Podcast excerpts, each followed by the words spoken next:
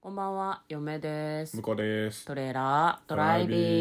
ビグング。はい、始まりました。トレーラードライビング。この番組は映画の予告編を見た嫁と婿の夫婦が内容を妄想していろいろお話していく番組となっております。運転中にお送りしているので安全運転でお願いします。はい、今日は映画の妄想をお届けしたいと思います。はい、今日妄想する映画はこちらです。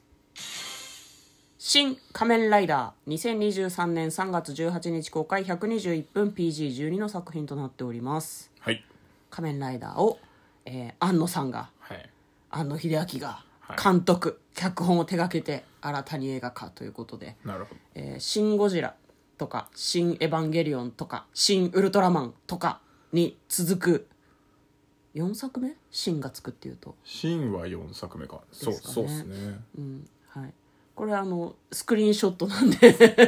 スクロールしないでもらっていいですか残念でした。はい。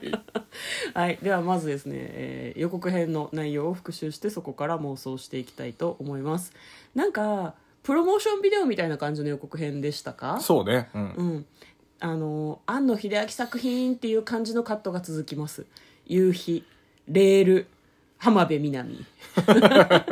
ちょっと面白かったのが、浜辺美波をなんかこう「エヴァンゲリオン」の綾波みたいな画角で撮ってるタイミングがあって髪型と相まって「ん綾波!」ってちょっと思いなるほどましたよね、はいはい面白かったですねなんか海辺に佇む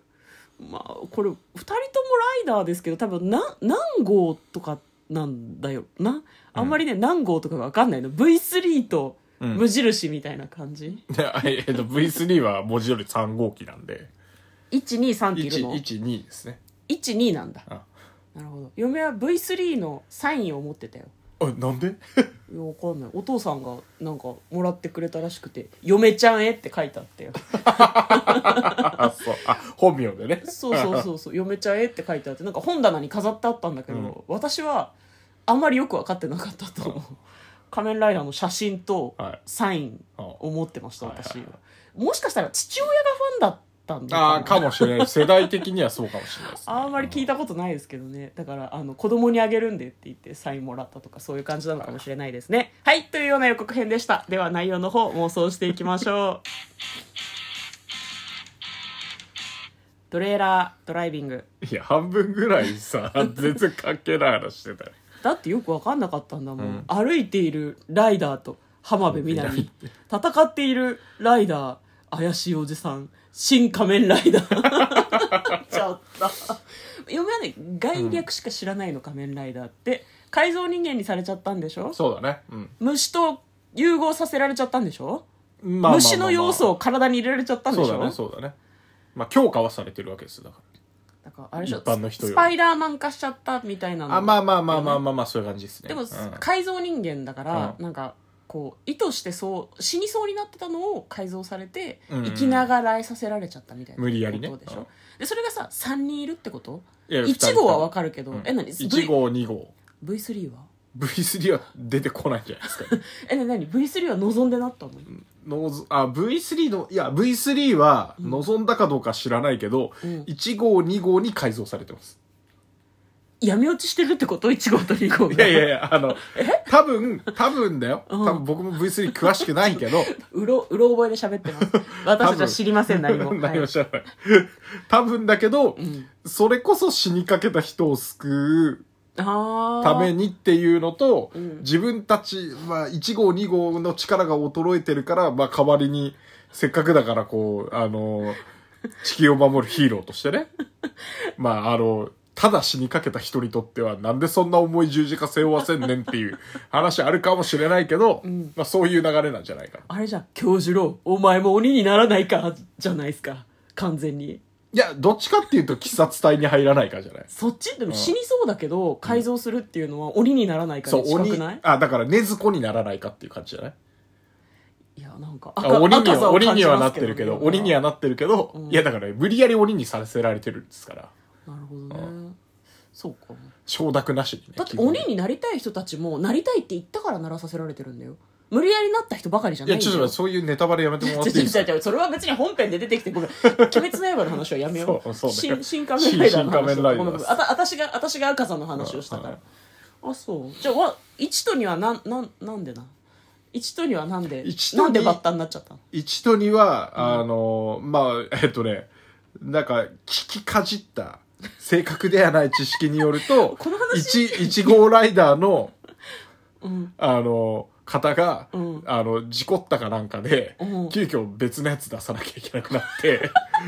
で、本当は1号しかいなかったはずなのに、2号が登場するっていう展開になって、で、じ、あの、怪我から復帰した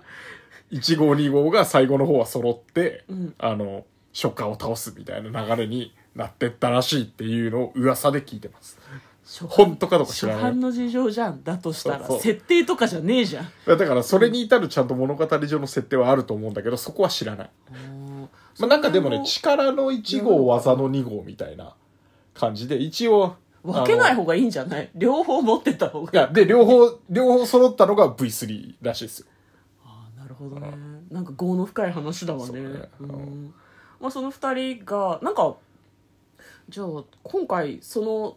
なんでなのかっていうのももちろん描かれるのかねそれともそれは正然の事実みんな知ってることとして省かれちゃうのかな省かれいやまあちょこっとは触れると思うけど初めて見る人もだっいて「るシかン・らウルトラマン」でも「もシン・ゴジラ」も知ってる前提では進まなかったもんね、うん話としてはそうそうねもうじゃあやってくれるんですね浜辺美波ちゃんは何なんだろうね二人の恋人まあ恋人なのか恋人とかじゃなさそうだったけどねなんか雪吊りで一緒にいる感じだから研究者とかなのかなあまあその可能性もありますねでもあのほら安安野さんの作品ってさなんか生みの親とかとの対決が多いじゃないですか、あもう確かにねうんだからそういう意味だと改造したあのショッカーのあの幹部とか博士とかもしくはその子供とか、あああー子供とかはあるかもね、うんそういう感じかもしれないねうんじゃあ最後に出てきたおじさんが研究者で、その娘が浜ああ辺そ美波のパターンありですねでで浜辺美波さんはお父さんと確執があるから二人に協力してお父さんを倒そうとしてるとそうだねいう感じかもしれないでですねだできればこの美里さんポジションも入れたいから、うんあのうまいこと2人をあのだまくらかしてというかうんなんかこれが正しいことなんだみたいな感じで導いてくんだけど、まあ、最終的にはなんか親父に勝ちたいとかうん割とこうなんていうのプライベートな部分のうん